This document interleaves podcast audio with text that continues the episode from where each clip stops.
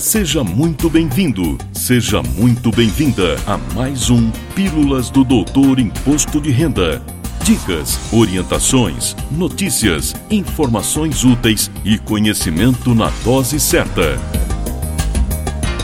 Com vocês, o professor Walter Kopp. Olá, vamos falar de imposto de renda. E neste episódio retomo o assunto destinação social de parte do imposto de renda da pessoa física.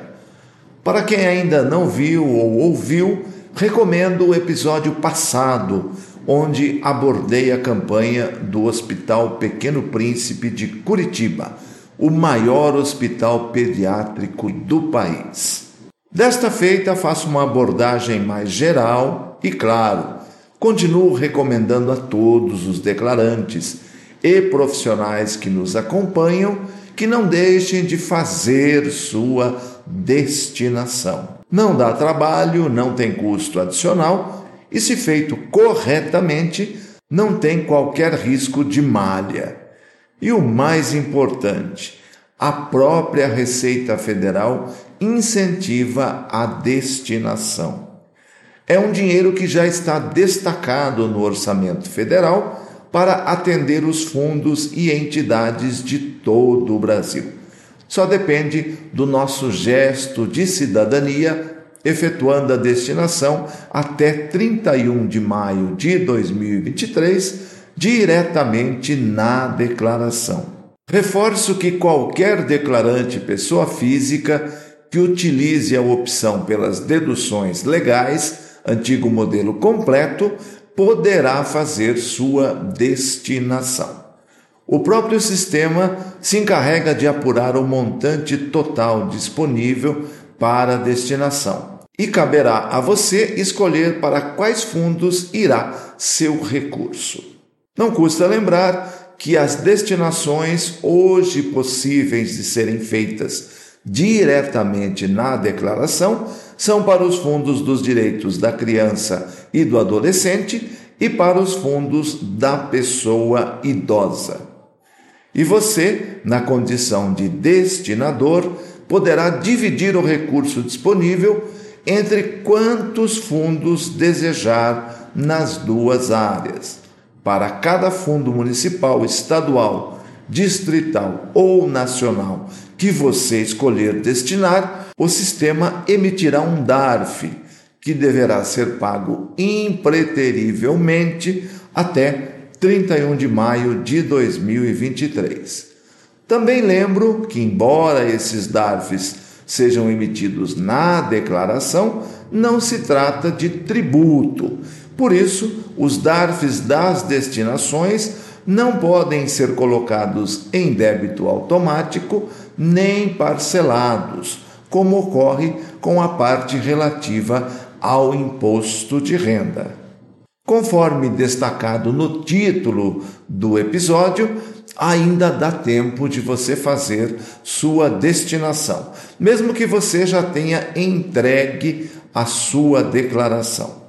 Neste caso específico, basta retificá-la, incluindo a destinação e, claro, não esquecer de pagar o DARF ou os DARFs no prazo.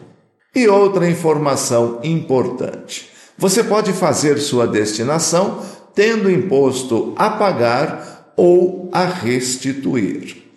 O valor disponível para a destinação é baseado no seu imposto devido, ou seja, antes que sejam feitas as compensações relativas ao que você já adiantou por retenção na fonte ou por pagamento durante o ano de 2022. Assim, se a sua situação antes da destinação seria imposto a restituir, o valor destinado será somado à sua restituição. Se a situação seria de imposto a pagar, o valor destinado será deduzido do seu valor a pagar.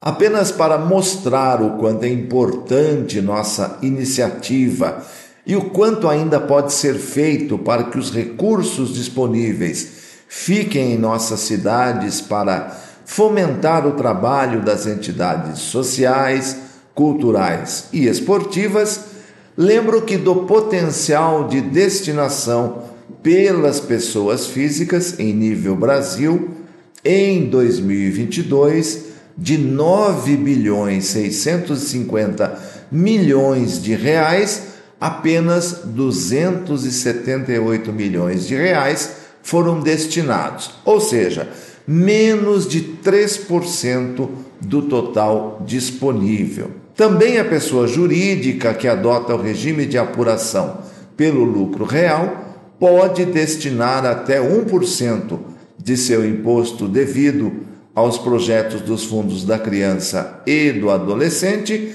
e o mesmo percentual para os fundos de atenção à pessoa idosa. Também 2% para projetos desportivos e 4% para projetos culturais e de audiovisual. Também aqui o percentual de destinação ainda está baixo. Em 2022, dos 3 bilhões e 300 milhões disponíveis, foram destinados apenas 774 milhões de reais, ou seja, pouco mais de 23% do montante total disponível. E já que abordei as outras possibilidades de destinação ao falar da pessoa jurídica, detalho agora todas as destinações que podem ser feitas, inclusive durante o ano calendário, e não apenas no momento da entrega da declaração.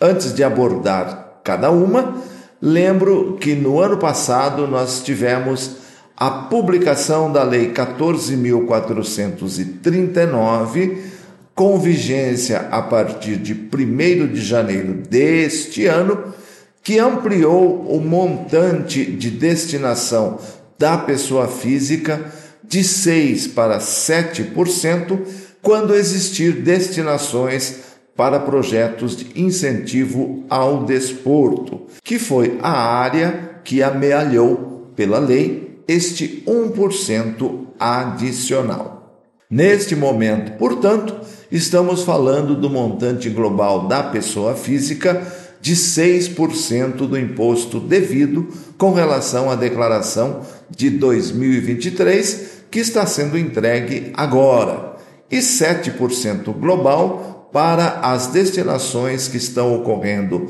em 2023 para lançamento na declaração de 2024. O total de 6% disponível está dividido entre as áreas de incentivo à cultura, incentivo ao audiovisual, que financia o cinema, Estatuto da Criança e do Adolescente, Estatuto do Idoso e quando incluir o incentivo ao desporto, o percentual global passa a ser de 7%.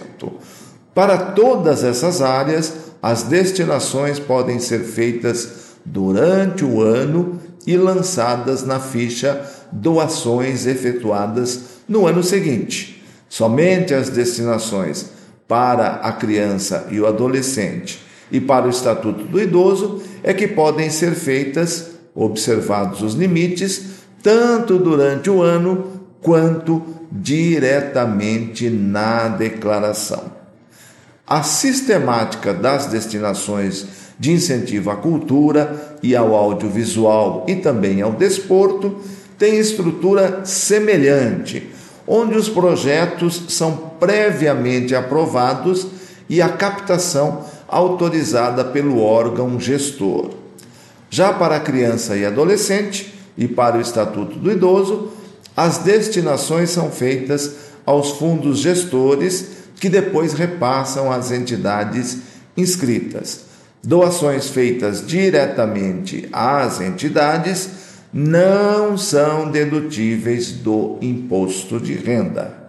E fico por aqui esperando que tenha gostado do episódio e que faça a destinação de parte do seu imposto de renda. Agradeço sua preciosa audiência e prometo estar de volta na próxima semana. Valeu!